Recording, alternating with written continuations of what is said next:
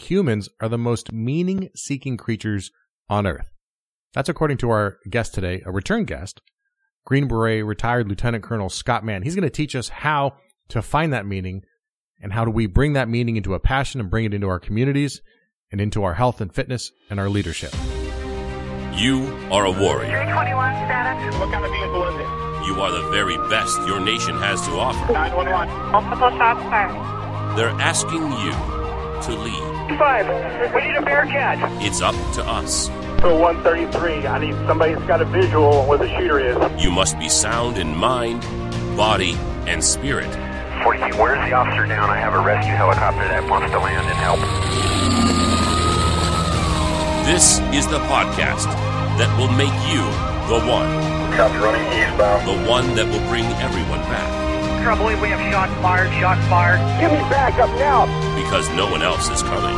We're going to have an officer shot. An officer shot 100 block of East Street. Suspect is down. Suspect is down.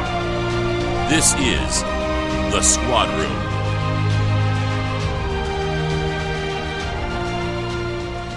Uh, hello, everybody. Welcome to another episode of the Squad Squadron, the podcast about navigating the challenging terrain of our demanding careers as law enforcement professionals.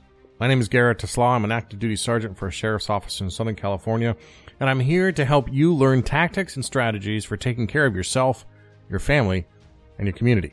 If this is your first time listening to the show, thanks for stopping by and checking us out, and I encourage you to do two things. First is, if you like the episode today, don't forget to subscribe to the show on the player of your choice. But also, second, go back and check out some of our amazing guests on other episodes, like Lieutenant Colonel Dave Grossman on episode 62, or uh, cardiologist Dr. John Scheinberg on episode 35, or DEA Chief James Capra on uh, episode 85, or Ryan Michler from Order of Man on number 67. I often get an email saying, hey man, it would be great if you had so-and-so as a guest. And uh, I'd say, cool, well, check out.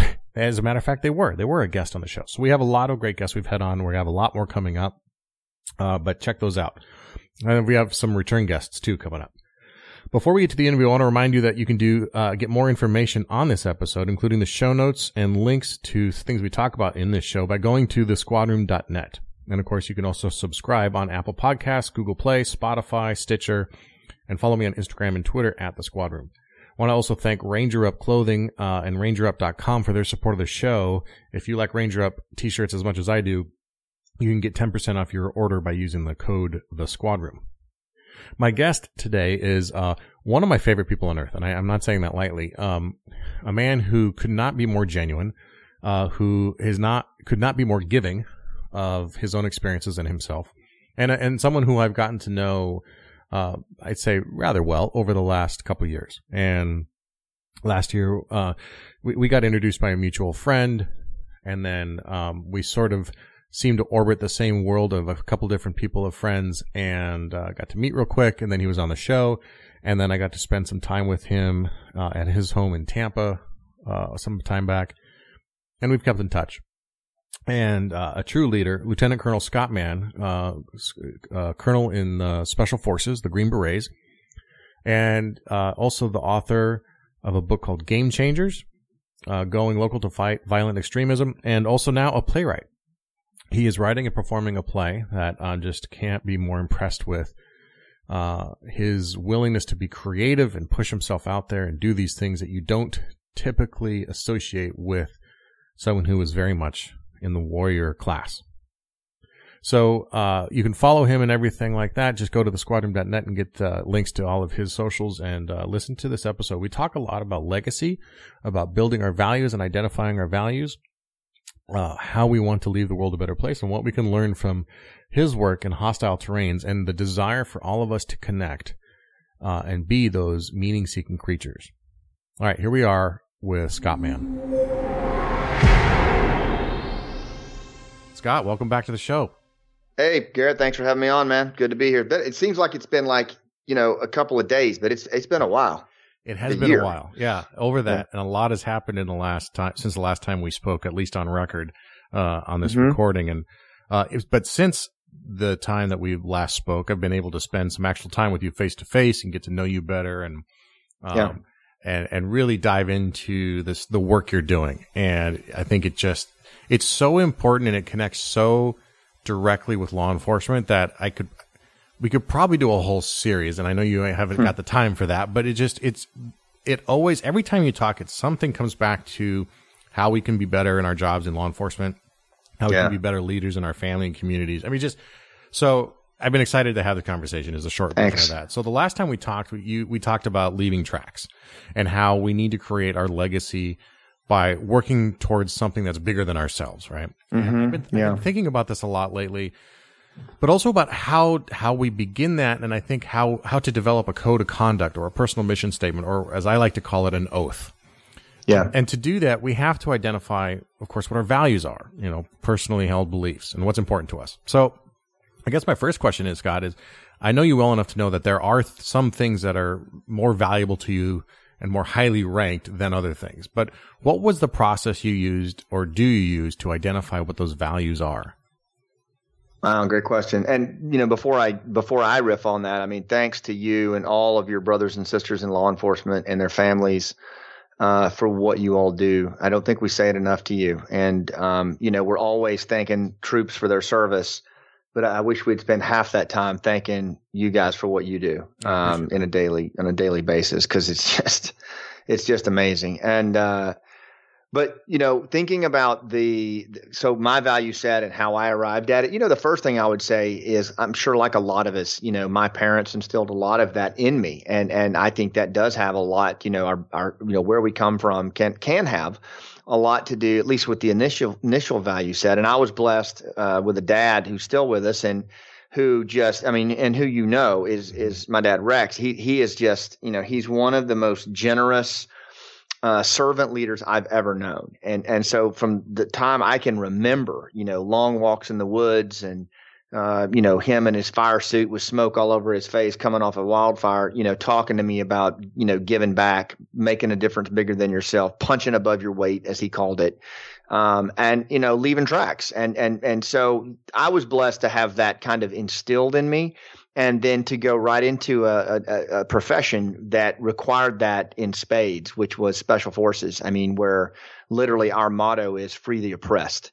And so I, once again, I was blessed to be mentored by these amazing career senior sergeants mostly Mm-hmm. who had spent their entire life working in these, you know, uh, downtrodden, uh, underdeveloped, at-risk communities, and they shaped how I thought about the world in so many ways. So, you know, I don't know that I could take credit for hardly any of it, man. To be quite honest with you, I was just gifted with these amazing mentors who showed me what it looks like when you do it, and I fell in love with it. I, I just there's such a you know such a return on it emotionally uh, that I I don't know. I just somewhere along the line I fell in love with those values, and and I try to still stick with them. So you're the parent to two, uh, some or some growing boys, some me- Three, yeah, three boys. and um, who are quickly becoming young men, right? And Yeah. and, and about to go out into the world on their own. How or what have you done as a parent myself? This is something I, I obsess over. How have you taken those lessons from your dad, taken those lessons from special forces, but then brought them into your home?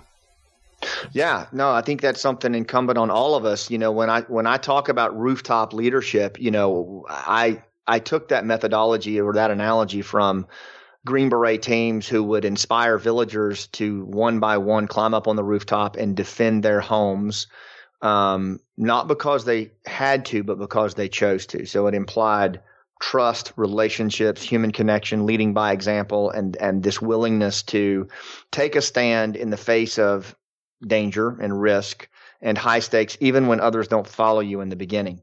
And as I come home from six years of retirement now from from combat and from special forces, I, I find it necessary for me to share those lessons, not just with my boys, but with all of the people that I come in contact with who are willing to listen. In particular, my boys. The way my wife and I, and by the way, I love the picture of your son who was, I would think it was his first baseball game, and, and I think your quote was, I don't know who's more excited. Yeah. And I, I remember it like it was yesterday. And, you know, my boys now are 20. One of them is about to become an infantry lieutenant. Uh, the other one is 18. He's Cooper. He wants to go in the FBI. And then my youngest son, Braden, he's 15. He wants to play for the Yankees. Uh, so, you know, they're all, but all of them, hopefully, what, what I believe they share in common is they are protectors. They are, you know, they are gentlemen. and they are good citizens, you know, good leaders, and they look out for the little guy, the little girl that that can't stand up for themselves. That's what I tried to impart upon them above all else is that we look out for the people that can't look out for themselves and that we are protectors and we are, you know, we are leaders always, servant leaders. And I started teaching them that at a very, very young age. You know, I'm one of these old school, you know, Southerners. I, my, my boys, the first words out of their mouth was sir and ma'am. um, and I just think that it's important to be respectable and relatable. And, and, you know, most of the values, Garrett, that have defined this country, in my opinion, and made us what we are, I think are still relevant. And so just trying to teach what my father taught me about respect, uh, playing a bigger game, you know, never quitting, um, and just using every moment possible, especially struggle, as a coachable moment.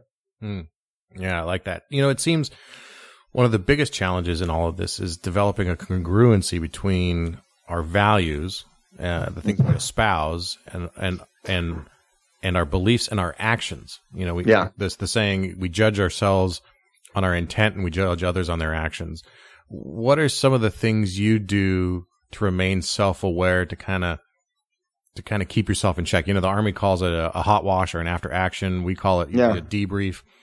But do you ever pause uh, after important moments and just evaluate an event, an operation, a day, an yeah. interaction with your kids? And what are the sort of things you do to keep yourself on that path? Yeah, so I think there's two levels to that. I think I think for all of us, I mean, first of all, I would encourage everyone listening to this to um, if you get a moment, maybe check out the TEDx talk that I did in Santa Barbara. I don't know if you can post it in your show notes, but at the very end, there's an exercise where you you basically, you know, you you, you imagine it's your last day on Earth, and the person who would hold your hand in those final moments is with you, um, and you know that person 15 years after you've passed is now having a conversation with someone who never met you, and they asked about the tracks you left, or if you said another way, the impact you left in the world um, that is still being felt and what would that be? What would those tracks be? What would you have that person say? I, I think it is so important to write those tracks down, whatever they are. A lot of times they have nothing to do with work.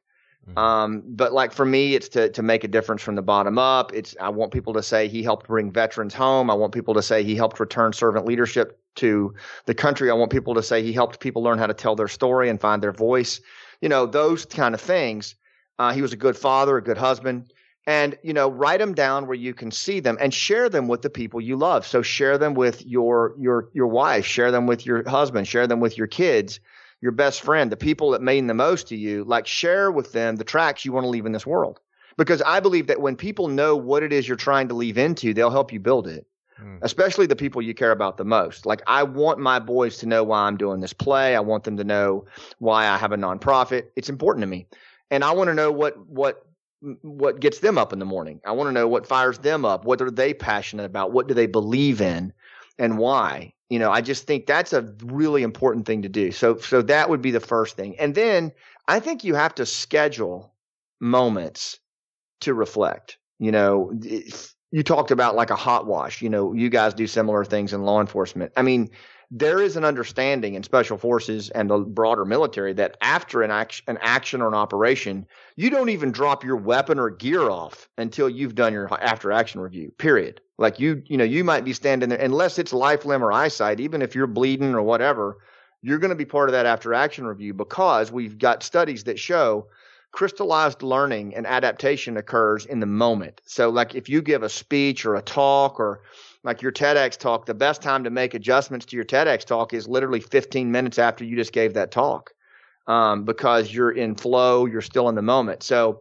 that's the second thing is there needs to be like it needs to be part of your culture, your self culture, and your you know and the culture of those you lead that immediately you go into a hot wash um, after you do an action, whether it was a staff meeting, uh, an important seminar, a talk, uh, you know, a baseball game your kid played in like it's just understood that before we go get ice cream, before we go get beers, we're doing an after action review and we're going to go over what went right, what happened, mm-hmm. what went right, what went wrong, and what will we do ne- next time. And we immediately retrain on it right then. So, you know, that's, and I think you do that with yourself. You find times in the day that you do it with yourself and with your kids, you know, and your, and the people you lead. The final thing I'll say on that, Garrett, is we tend to do it the least with ourselves, Mhm. right? Because there's always there's always some BS reason not to do it.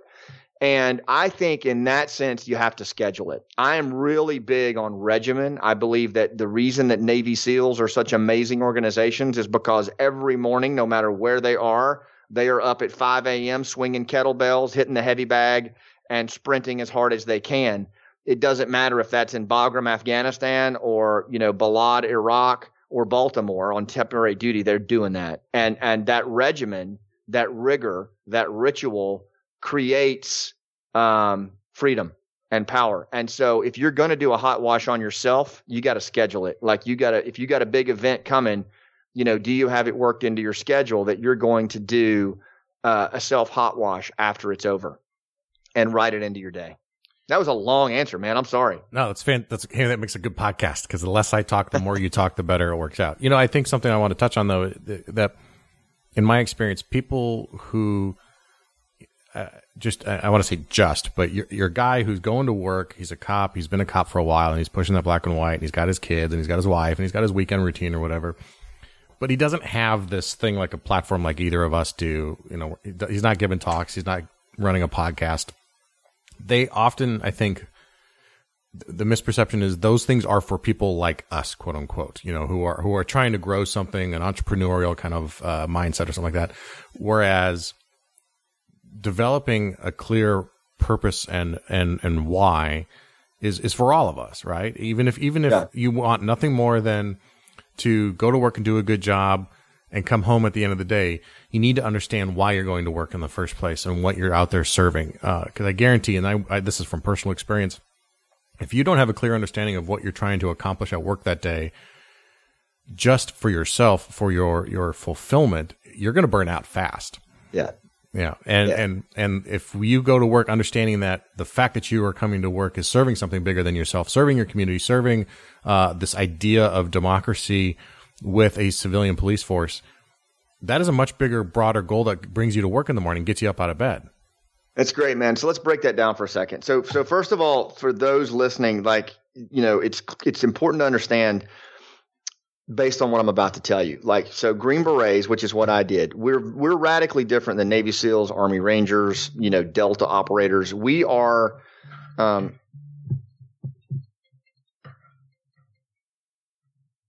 I hope that didn't come through, and if it did, it was just a uh, it was just a nice pause in what I'm about to say. that was weird, um, but Green Berets, we are radically different in how we operate. We we simply we look at the human terrain.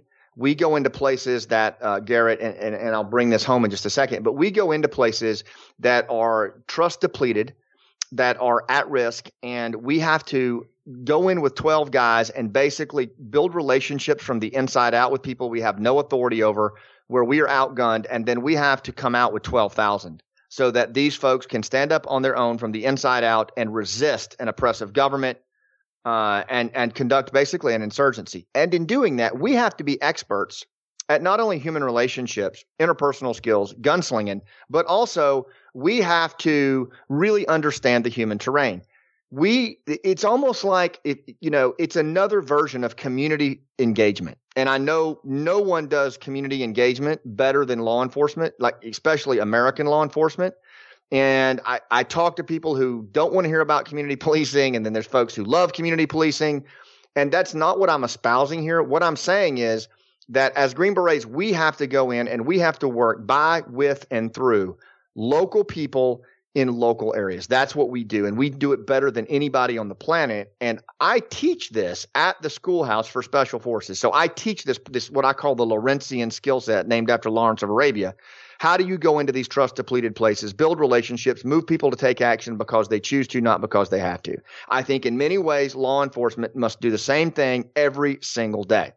One thing that I've learned in studying the human terrain and diving into this with anthropologists and social scientists and agriculturalists who study human behavior is this humans are meaning seeking, emotional, social creatures. It doesn't matter what culture, it doesn't matter if it's LA or Pakistan, it doesn't matter if you're on a SWAT team or if you are a 30 year career deputy.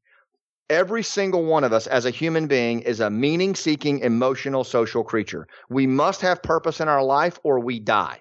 Our identity is more than any other mammal is rooted in purpose. If you see a society or an organization or an individual who's lost their connection to their purpose, their existence on this earth is challenged and probably not going to last very long. Um, and like Simon Sinek says, people buy what why you do something, not what you do. Um, so purpose is huge. Emotional, the limbic brain, the mammal brain that makes all our big decisions in the moment, it doesn't even understand language. It only understands emotion.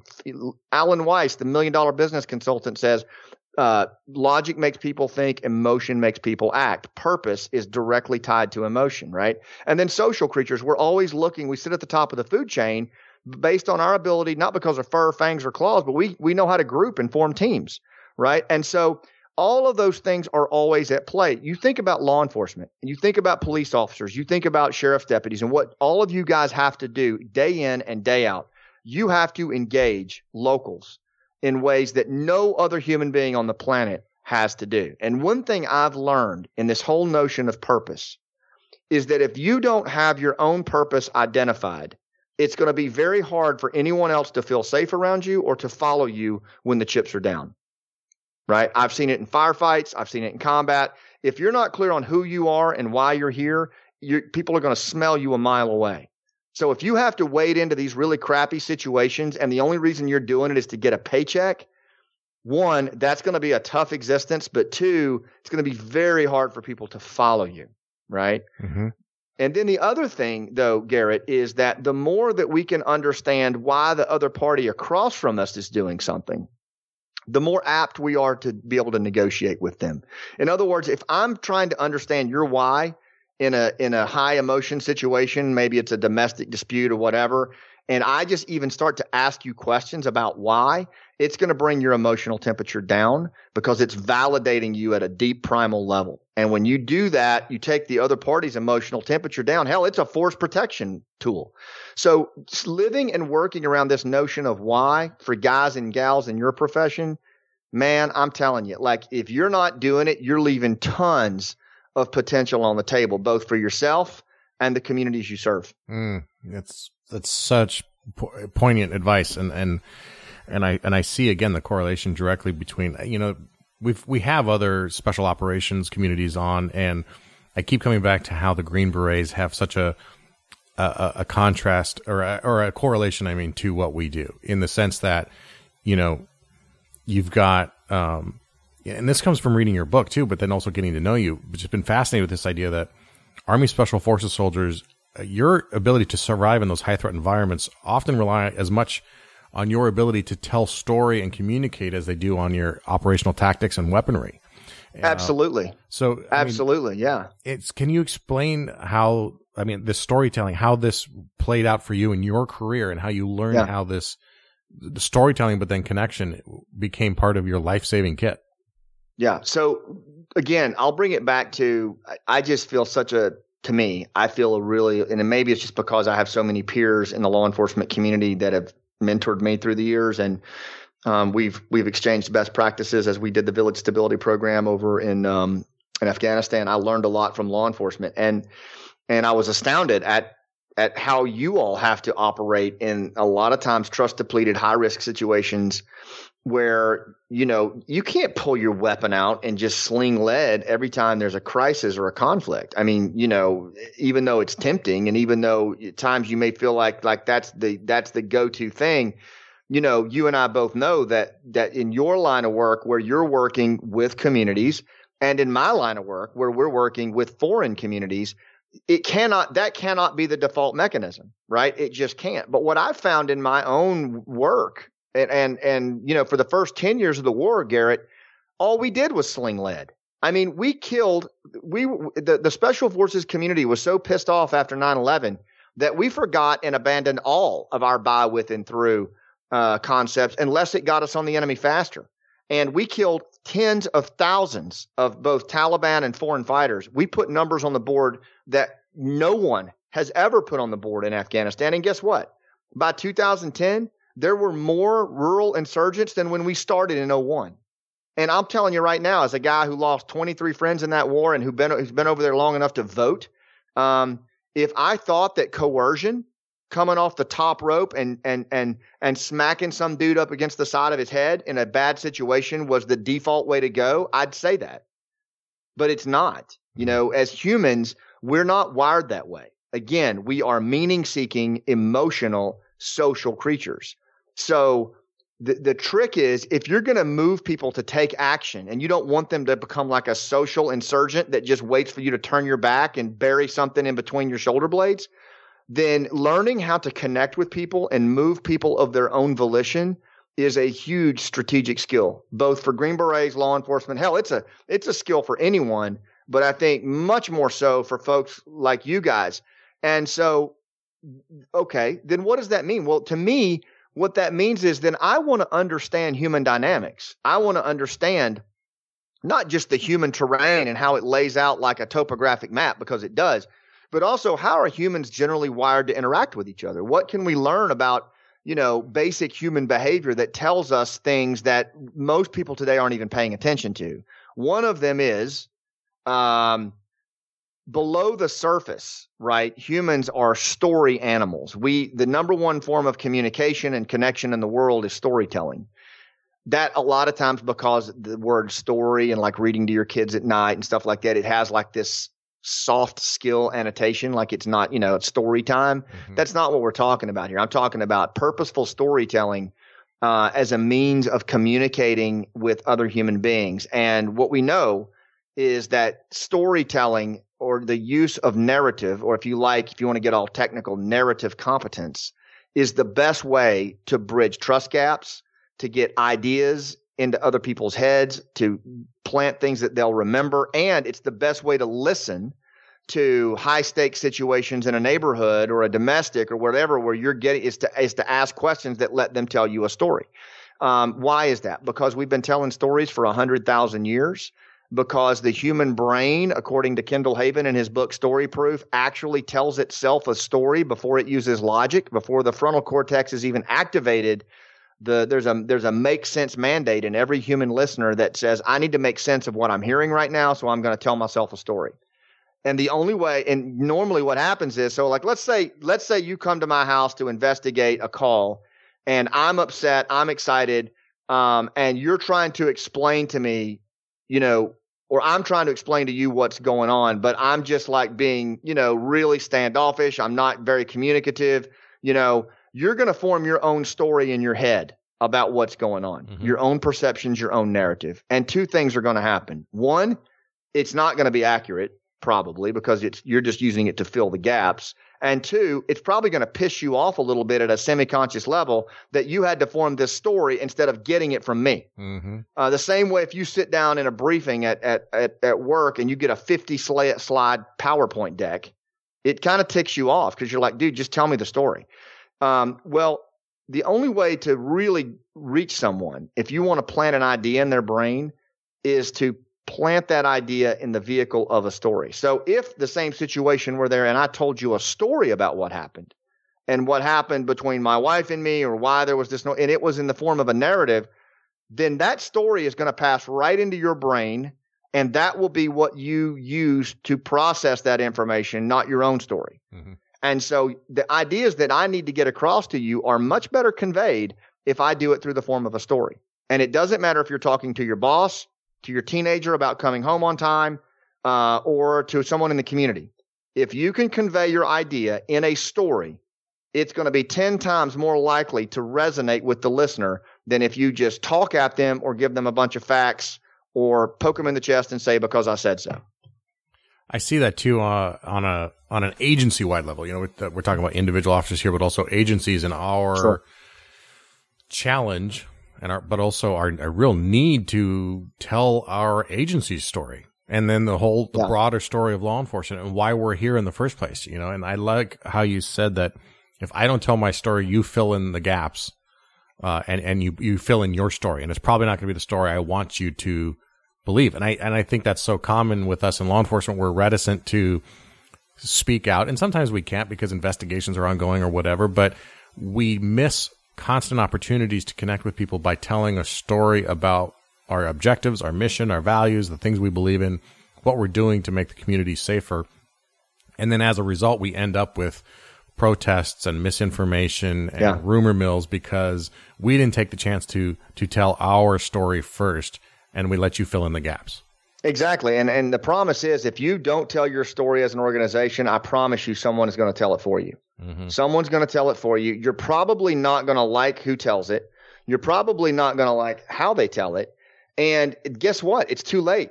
It's not too late, but you're already way behind the curve because now you are reacting to their narrative that they've put out there. And in this day and age where the attention span is eight seconds in the average civilian, that's one second less than a goldfish. Um, it's not going to matter because the, the first narrative that gets out wins. And I and I tell law enforcement and military folks this all the time. If you are waiting or you are holding back on telling your organizational story, you are going to lose the battle of the narrative. And if you want to see how the battle of the narrative goes, look at ISIS. Like they were masters of it. Gangs are ba- masters of narrative. Uh, prisons. I mean, the, it is as old as time itself. But for some reason, law enforcement and special ops in particular, we are loath to put our narrative out in front of what we're doing, and we always end up responding. I'll give you an example in my world, and I'm getting ready to start going on CNN and Fox about it because I want to get in front of it. Um, right now, we have a narrative emerging in the special operations and larger DoD world, and even in Congress, that special ops are making morally deficit decisions, that we are um, rogue, that we are out of control, that we are, you know, our suicide rate is three times higher than last year. And within that narrative, there are some elements of alarming indicators, but the narrative that has come out of it is special ops is out of control. Mhm. That's not, that's not, not only is that an unfair narrative, it's not accurate. Um, you know, the larger narrative is okay, Congress, thank you so much for, you know, investigating our ethics because God knows there's no one more legitimate to do that than you, right? I don't know if that was my inner monologue, but you know, what's the deeper problem here? How about the fact that you've deployed the special operations community less than one half of one half of one half percent of the American population for 18 straight years? Right. Mm-hmm. Every problem that comes up in the world under three presidential administrations, the first thing you do is send in SEALs and Green Berets right? And it's the same people that keep going. So, like, what about that narrative? Like, where's the responsibility to care for the force? And after 18, 20 years, yeah, there's going to be some bad decisions made. There's going to be marriages broken. There's going to be all that stuff. But where, you know what I mean? So there's another narrative here, but the special operations community right now is not responding with anything. Mhm. And so guess what narrative is going to carry the day? And and I think that's true in your world as well. I would encourage any leader in law enforcement to always look at the organizational narrative that you're putting forward, especially in the eyes of your community and your citizens. Yeah, it's you know for for, both of us. Well, you, for you, the person who might fill in that narrative if you don't do it, sounds like you know could very well be Congress. Uh, for us, it's the media. Yeah. like if they instantly will take it, and and every cop knows how accurate the media is on every occasion. Um, and I, but I often I often put the blame on ourselves. You know, because because we like you said, we let them tell the story without presenting our our side of it or our story, and left to their own devices, they're going to choose the most salacious, the most inflammatory, because that's what gets the ratings. If we can tell our story, which is obviously, well, hopefully the truth, we can, we can prevent a lot of that. Yeah, I think you know. Again, I I'll I'll leave it to you and the other leaders in your community to sort this out. But you know, I will tell you in our community, a lot of it is what is the story that we're telling ourselves first of all, Mhm. as an organization, internally, down and in. What's the story we're telling ourselves? For example, in special forces right now, and I don't think I'm talking out of school. I think you guys can probably relate to it. We're a house divided right now. We are divided along this notion of are we door kickers or are we Lawrence of Arabia? Hmm. Right. That's a, that's that's a um, that's a conflict that's going on right now in our community, and you know both are very very strong arguments. But you know I tend to fall down on the we are the Lawrence of Arabia, we are the relationship builders, we are the strategic connectors. Yes, we can kick doors, but it is not. We are not Delta Force, right? We are not. Um, and and I think that we've got to get that story straight with ourselves first Mm. right? And I will just tell you as a as a as a story coach, when I look at law enforcement these days, I see a similar incongruous narrative within law enforcement where I hear, okay, no, we're about the community, we're about the community. And then I look around and I see guys that are normal, you know, beat cops dressed like SEAL Team Six, you know, and I'm just being real. Like mm-hmm. I, I'm not, I'm not calling it right or wrong but that is a narrative problem, mm-hmm. right? I mean, and so how do you wrestle with that? I'm not sure, but those are things that not only do you have to figure out the story you tell the, the world, but what's the story we're telling ourselves? Who are we? And it's hard, but it's necessary, especially for what you guys do and what we do. Oh, it's that is such a it is you're so dead on with that comparison and what's going on I think right now and and you guy got guys wanting to be door kickers, wanting to be the operators, and then guys who and girls and women, of course, who you know see the the skill set, uh, the softer skills, I guess. The challenge too is you know. The, I guess I'd say if you're if there's such a thing as lucky in this scenario, the, at least the at least the Green Berets are one unit nationwide, right? It's it's the same yeah. command, it's the same people. It comes from one top down. We have tens of thousands of different agencies around the country, each with their own ethos, each with their own mindset, each with where either the operator or the uh, you know, what a massive. it's never going to get solved on a national level. Uh, yeah. I think in, in, in policing anyway, but I see that and and it comes from the top, uh, and and the the um the values of what you know the people in charge are are sending down and what they value. Yeah. So, yeah, yeah. Go ahead. Go ahead. I didn't mean to cut you off. No, no. I was just I'm just relating to that. Like that's absolutely a divide that I see as well. And and I, and I fall I I don't say fall victim, but I I straddle that line myself. You know, because yeah. To be frank, kicking doors can be fun. yeah. and and necessary. And necessary, and it's yeah. it's what sets you apart from the mundane uh, other ideas about life or the, like I'm not an I always pick on accountants, but it's it's like to me the most horrible job I can think of is running numbers right. and sitting behind a desk like that all day. So, yeah. So so just, you know, it's it's enticing, it's inviting, it's exciting, it's necessary. It is that of course probably there's an element of hyper masculinity to it too, but there's a time and place. There's no doubt about that. We all need we all need those times and places, but we need to be able to pull it back and use those other skills as well. And I don't think anyone would disagree with the fact that we can't be operator all the time and we can't be quote unquote Lawrenceian all the time either. We need to be able to straddle, but that story we're telling people, I think you need to work within the context of the story you're telling. Does that make sense? Like, like if you're telling the people of your community that we are, uh, communicators, we are uh, relationship builders, but you're kicking doors, and that's the attitude you bring to every contact, that's not going to work. You're not in congruence. Going back to this whole question of congruency, uh, it has to be congruent. So, what are the things you think though that you know someone like me, who's you know, I think you'll agree with this statement that leadership is not a rank, right? It's a mindset. Yeah. Um, it's uh, but so for people who want to continue to develop their leadership skills and work up and down the chain within their chain to tell this story. How do they connect and use story within their own departments uh, to this is a selfish question. How do we use story to tell our story but also tell the agency story up and down the chain to get buy-in on this? Yeah man that's a good question. So all right let's let's come at it this way. Um, the first thing is, I, you know, I, I, I don't want to selflessly promote my own book, but there are some parts of the book that I think would really uh, inform this discussion. Mm-hmm uh, in Game Changers, going local to defeat violent extremists. You know, there there is a section in there about this divide that we're talking about, mm-hmm. um, and how that shows up when you have to deal with communities. And um, it's called Finding Lawrence. And I think it would be helpful. Uh, and I'm going to bring it to the story question in just a second. But sure. You know, as I think about you know a law enforcement guy or gal out there who's who's looking at this problem set going okay yeah but what about where i live where you know it's friggin' dangerous and you know you, you have got to you've got to operate at the highest level. And i get that. Mm-hmm. like i totally do. Right, right, but what i tell folks to maybe think about is maybe think about it this way. I because I, think the analogy is very similar to law enforcement. I believe today's green beret and i believe today's law enforcement uh, leader needs to be a combination of three people. Jason Bourne, Lawrence of Arabia, and the Verizon guy or the Sprint guy or whatever the hell he's called these days, right? so, three areas. I think Mhm. that we need to be surgically lethal.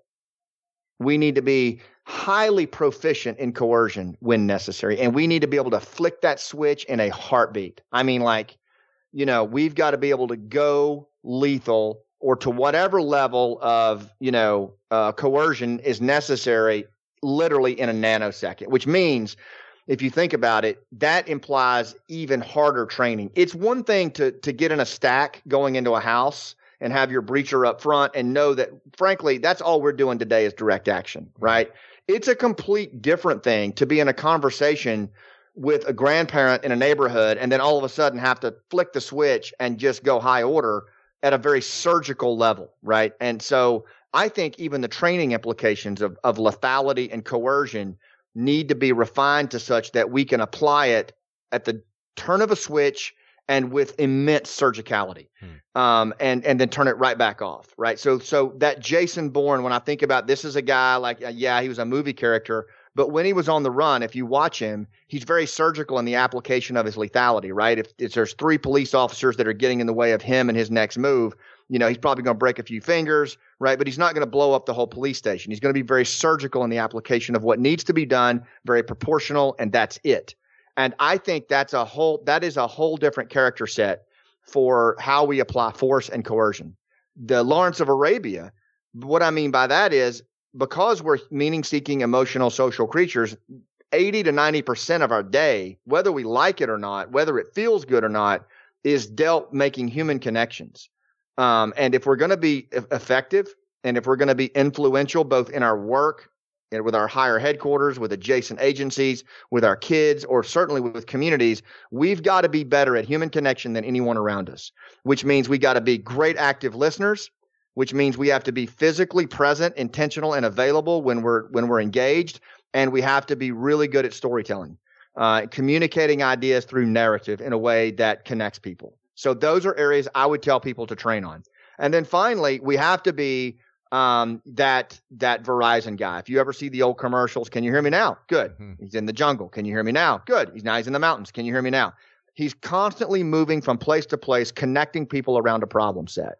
I think today's law enforcement leader and special operations leader, who is the most relevant person in the room, is the one who understands the complex problems they face. Like, for example, our narrative is jacked and we've got to get in front of it and can run the seams from top to bottom, sideways. One minute they're in the community, the next minute they're in the chief's office, and they have the articulation and narrative competence to connect people around that problem from all walks of life and unify them around this bigger problem and move them toward action. And man, is that hard. Hmm. But if you can do that, it's a phenomenal skill set. It's not for everybody, but I think in today's age, where you know a CNN moment can happen with one swing of the baton or one you know concussion grenade going in the wrong direction. You're on CNN.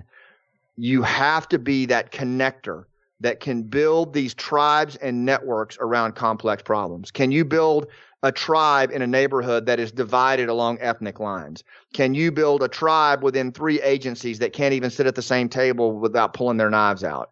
You know, can you build a tribe within your own team where three people are practicing in-group, out-group behavior because of old biases? Like whatever. Um, you know, can you be that person that bridges the trust gaps? Bridges the trust gaps because trust gaps are everywhere around us. Um, so those three avatars, Garrett, I think, and combined where the, each of them shows up in the moment the way they need to, I think is a very relevant avatar for today's law enforcement. It- Mm. Because if you think about what you all have to do and what Green Berets have to do, they're very similar in by, with, and through local people. you know, one of the things that strikes me about that is that, um, you know, a lot of quote unquote leaders, they want authority, but leadership is not really about authority. It's about being authentic. Yeah. And to tell the story and to get buy-in, you have to be authentic. And, you know, you're, Scott, you truly are one of the most authentic people I know. And you've, you've been working on your own progression uh, since since you know transitioning out of the military. And you mentioned the play, and I want to touch on that. But you know the the is it possible to teach authenticity to people, or is it just words of encouragement? Uh, how, how because you're an authentic yeah. guy, how do you do it? So one of the biggest questions that I asked myself when I came out of special forces, because I wanted to share these skills with my children and I wanted to share them with other servant leaders, was, you know, in the Q course we are graded and evaluated on our instinctual ability to establish rapport, and that's so stated in our manuals. Mm-hmm. But you know, okay, that's great, but you can't teach instinct. You can't really. I mean, is it even fair to grade someone on instinct? Right? Can instinct can can rapport, interpersonal skill sets, human connection, can that be trained? And and my answer is it absolutely can. Hmm. You absolutely can train on this stuff. And it is whether it is storytelling, active listening, uh, making better connections, negotiate, you name it. All of it is both art and science. And for years, we have defaulted into like either you're good at it or you're not. Right. And if you're not, then I guess I just got to beat people upside the head. But the reality is that's just not true. I mean, there's a whole body of evidence and science now on how to train in these arenas. And um, my, my website, actually, it's all free, rooftopleadership.com. I'm constantly doing video blogs on this every week about how to get better at it. And so that's the first thing I would say. Now, to your question about authenticity, you know, first of all, remember we are meaning seeking emotional social creatures. So what does that mean? This, let's take the social part for a minute. As a human being, unless I'm a sociopath, I'm always looking for who I can connect with and team with to gain more resources, to protect the resources I have, and to maintain my honor in front of my clan. That is a primal uh, biological requirement that is still in my body just as it was 250,000 years ago. So I'm always semi consciously looking for who I can connect with. Mm-hmm. So are the people across from you. So, for example, if you, we know uh, because we've measured brain activity when we've done storytelling and interpersonal connection. If you, for example, talk about uh, to your kids, like maybe your kids are going down the wrong path. Like I've had some issues um, at times with some of my boys that I've had to like call them out rather than lecture them on what they should be doing, I talk about some of the struggles I went through as a teenager and some of the things that happened to me as a result of it. And it's not comfortable. It's very uncomfortable to talk about. But when I do that, when we talk about the struggles we go through and the things that scuffed us up in our life, it actually makes us much more relatable to the people listening. Because remember, we're always looking for uh, the people we can connect with. And you're right, authenticity is what we look for in people. But but what is authenticity? It's nothing more than relatability. And what is relatability? It's a person who's willing to share his or her struggles in the service of others. Mm, I like that definition of it.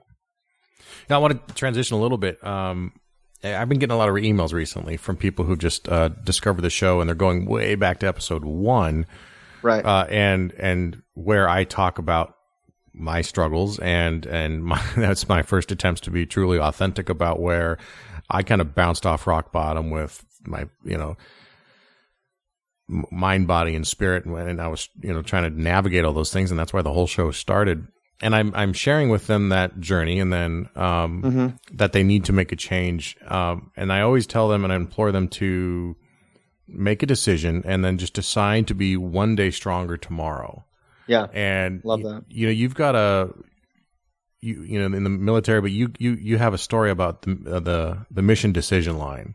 Yeah. And I, I relate that sometimes when I think and I'm talking to these people, I think back to you telling that story and about how they just need to make that MDL decision. So I, I was hoping you could share that.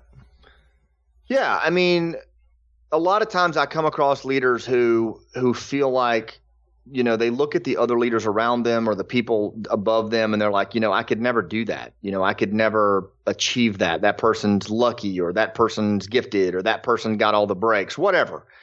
And I've had people say that to me, and that's where that story came from. The mission decision line or the MDL was, you know, hey, you, you never have to, you know, you you've never had to um, go through that. You're a Green Beret. You've been trained for all this. You don't know what it's like to feel the self doubt, the you know the the the self consciousness. And I just laughed, and I'm like, you, trust me. You know, every single time, you know, I do something in front of people, I feel that. But certainly when I was a commander in special forces, I felt that all the time. And and you know, when I was my first ground mission in Afghanistan, I was a task force commander going into a place that was so remote that the locals there thought the Soviets were still in the country. And we were going in there with like 50 Green Berets and about 250 uh, freshly trained Afghan National Army soldiers who were no more than 14 years old. They'd never heard the crack of a round in combat. And we were going into an area literally that was the home of Mullah Omar.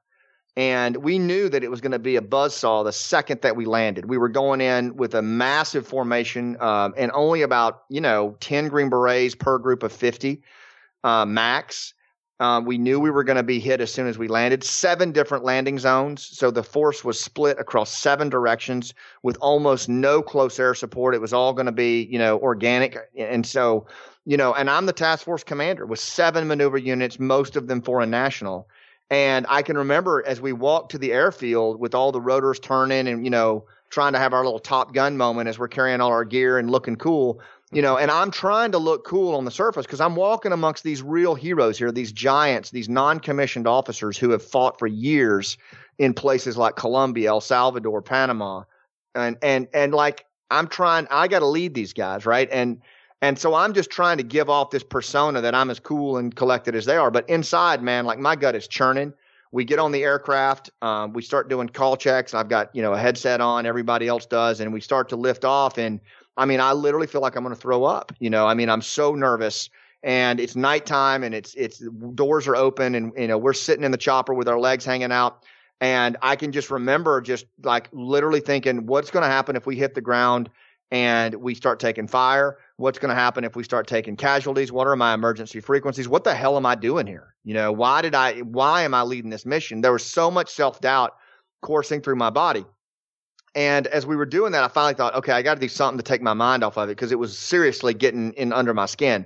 So i pulled my map out with all of our phase lines on it. Now phase lines as you're flying are just linear features like roads valleys terrain features that allow you to see where you are on the ground and on the map and so as we're crossing each phase line, the pilots are calling off phase line uh, Tampa, phase line Arizona, and then you know the, the, they'll call back from the headquarters, Roger, phase line Arizona. So the headquarters all the way back to Tampa are tracking us on this mission. We're little blips moving across the map, and you know, and I'm sitting there listening to that. And then when they get to phase line North Carolina, like something just happened in me. Something felt different, and I realized that that phase line they had just called was what we call the mission decision line. It's the MDL. And and what that is is that when you cross that line, it is the point of no return. There is no longer an abort. Uh, up until that point, you can get pulled back, and we did several times for this mission. It's kind of like a, a, a, delayed launch from you know like Cape Canaveral. Um, but now we had crossed this thing, and like everybody acknowledged that we had crossed the MDL. And as soon as we did that, I realized like that's it. You know, we're not turning back. Even if half our ships go down or we lose a fourth of our formation, we're going to Charlie Mike this mission. We're going to continue. And I actually felt better. I mean, I actually felt a sense of relief. The churning in my stomach was gone. The dryness in my mouth was gone. I just felt like this sense of peace. And I thought, okay, I am totally losing my damn mind here. I mean, I should be worse. So I kind of looked around a little bit for some external validation. And I look in the chopper and like all my boys in there, I, all I can see because we're blacked out faces and everything are these teeth. Just everyone in there grinning from ear to ear because they had just heard the same phase line and they knew that we were going. They knew that all the months of preparation for this mission set, all the delays and cancellations, we were finally going and whatever was waiting for us up that uh, those mountains tonight like we were going in together and we we were going in with everything we had. And it was just this sense of just again it was like a relief. There was no plan b. There was just full on commitment to the task at hand. And i think you know i think that's necessary for all of us because we're constantly facing these challenges and battles that are bigger than we are. And we wonder am i good enough? Can i do this and, you know, I tell my boys all the time look, figure out that line in time or space or wherever it is between where you are and where you want to be and make that your MDL, right? And you can bitch and moan and cry and whatever you want to do until you cross that thing. But when you cross it, suck it up, lean in and go because it's mission time. And there's no looking back until your mission complete. And I've found that's just a really cool way to deal with you know, daunting tasks and things that are in front of us is to declare our own MDL. Mm, I love that story so much, and I love the the message of it. Thank you. You know, you you recently too have taken on. Uh, we just touched on it a minute ago, but you know, rather than just sit back and use the skills that you've developed. You Mm-hmm. are are still leaning into new experiences, and you wrote this play Yeah. that you are now performing. And Mhm. um, we've already covered that you are not a professional actor. I mean, not until this point anyway. You are now Right. because you're doing this play. But what was it about going off in, in- into something that is so different than your perceived, you know, professional skill set? What what was the draw there? Well, I've always believed in doing things that scare me. I found that especially when you know when I got out of special forces, Garrett, the first two years were really dark. I lost my identity. I think it happens to law enforcement when we leave. I think it happens to operators when we leave. And I had lost my identity, and I was, I didn't think I was going to make it out of it. You know, I, I was afraid that I was going to check out.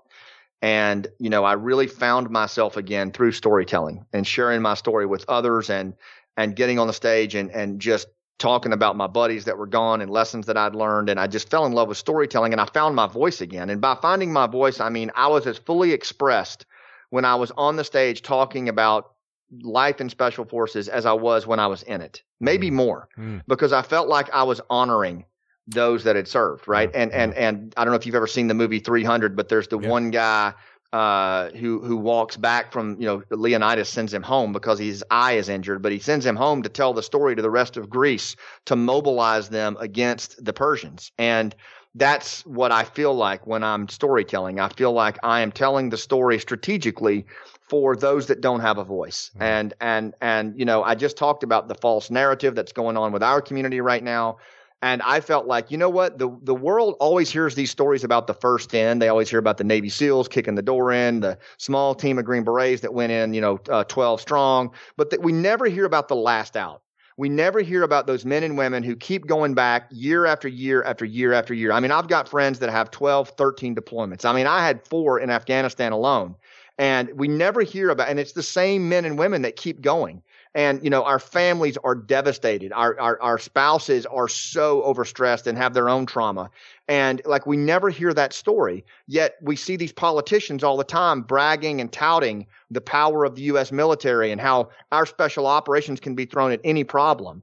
And I just thought, you know, I'm kind of tired of this. Like I want people to really see it's not an anti-war play, but I want them to see, I want to lift the tent up and I want to show them for 85 minutes what it's like to go to war for 20 years. Hmm. And so I selected a character that was based on three of my team sergeants who have fallen. And his name is Danny Patton. He's a team sergeant in Green Berets. And the name of the play is Last Out Elegy of a Green Beret. And the play is about Danny dies in the first scene. He's on his like 10th tour in Afghanistan and he's almost retired and he's killed. And he wants to know peace. He wants to rest after a life of war and he's trying to go to the warrior resting place of Valhalla except that there's something he's holding on to that he can't let go of. And so his buddies come down from Valhalla and they take him back through his life and explore all of the things that happened to him so that he can find out what he's letting go of, what he's holding on to, and let go and finally know peace. And in doing that, the audience is taken through the entire journey from the time he joined special forces, 9 11, multiple deployments, marrying his wife, having his son, his son telling him that he's joining up, all of that Mm. and and they get to see they earn their damn seats. They at the end of 85 minutes, you feel like you've been to combat with Danny multiple times, and you have an emotional appreciation for what it is to fight this long war. And that's why I did it. And the cool thing is, Garrett, is it's told by I'm in it, uh, but the other actors are combat veterans. And so it's a story about war told by those who fought it. And then we have our director and uh, the one who plays my wife is a seasoned actor out of Orlando, actress out of Orlando, and comes from a military family. So all the music is veteran. Like it is super powerful, and we're taking it all over the country. It's gaining traction. Veterans are loving it. Law enforcement loves it. We're coming to Santa Barbara in January. Um, so yeah, it's really taken off, and it's it's it's just it fills my cup, man. Mm. You know, I it's such an impressive feat, you know, to to not only pivot your skills into something like that, but then to be moved into telling that story. And it's a story I think any law enforcement officer with time on can understand, you know, just actually just last night my wife and I were talking about the last 12 well 13 years, you know, and I just I just mm-hmm. came off off rotating shifts and patrol for the first time ever I've I've been on rotating shifts and and Wow. patrol work for my entire career. Mostly, I mean, a few short monthly assignments, but really for 13 years.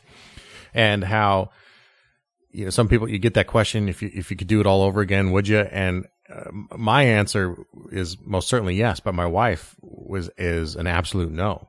You know, Right. Because for her, she doesn't.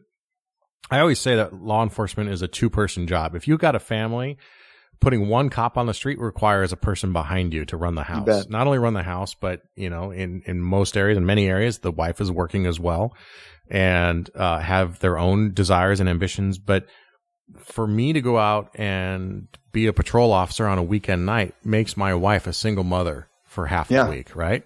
And to honor that and to understand that and this is not something I understood when I was new. I'm trying to tell this to new people now who are married, like especially, but like you got to respect and honor the service they're giving uh, in in service of your job, and you're able to go fulfill your purpose and your why by going out and serving the community and and doing something bigger than yourself. But you have to make sure your wife understands that, or or your husband, that that they're serving as well. You know, You they- just unfortunately, they're serving in a position where they're not, they don't get to carry a badge and a gun and drive a car real fast they're all behind the scenes, but they are absolutely serving it right along with you. And, Yeah. and, and honoring that, I think, um, is, is, is really, is really awesome, man. I, I'm so impressed Thank that you. you're willing to go out there and do that and just put yourself out there like that. So Yeah, it is. It is really. Uh, it's daunting. It scares the hell out of me every time I do it, Garrett, and it's required just a lot of really unusual training to do it. I, I would encourage any of your listeners, if you get a chance, come see it. Like you could, it, you know, if you're wondering, like, what does he mean by put himself out there? Like, just come see the play, and you'll see what I'm talking about. And I think the more we can do what scares us in life, the more we live a life fulfilled. Uh, and the last thing I'll just say about the play, and by the way, if you go to lastoutplay.com, you can see all the tour stops and dates and, and things. And, um, but I love the fact that we're telling the story of the military family, um, where they are really becoming the hero in this story. Now that was, I guess, sort of my intention, but it's really taken its own level of power now. And it's, I'm so excited to see the kids of our military warriors and the spouses when they come to the play and just how validated they are as they sit there in the audience, grinning ear to ear and seeing their story finally told. And um, yeah, it means a lot. And and I will do it until I just can't do it anymore because I, I love I love storytelling. that's fantastic. A great spot to end on. Scott, where can people, you've mentioned a couple things, but where can people learn more about you and find out more about what you're up to?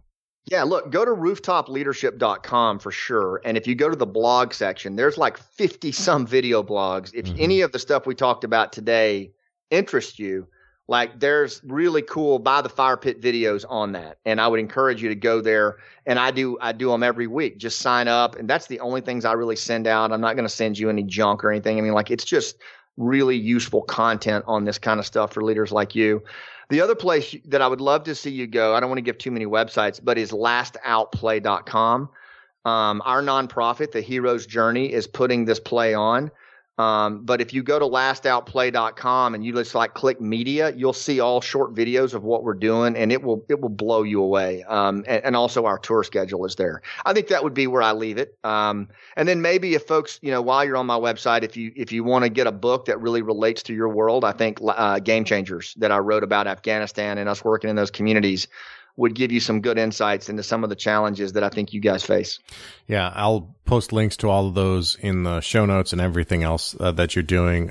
Scott, Cool. always, uh, always wonderful to connect with you, spend time with you. I leave every conversation we have feeling inspired to go out and make those connections and work harder on my own storytelling to to make sure that uh, I'm doing my part. So, thanks for your time today. Thank you so much, Garrett. I appreciate it, man. Thanks for what you do.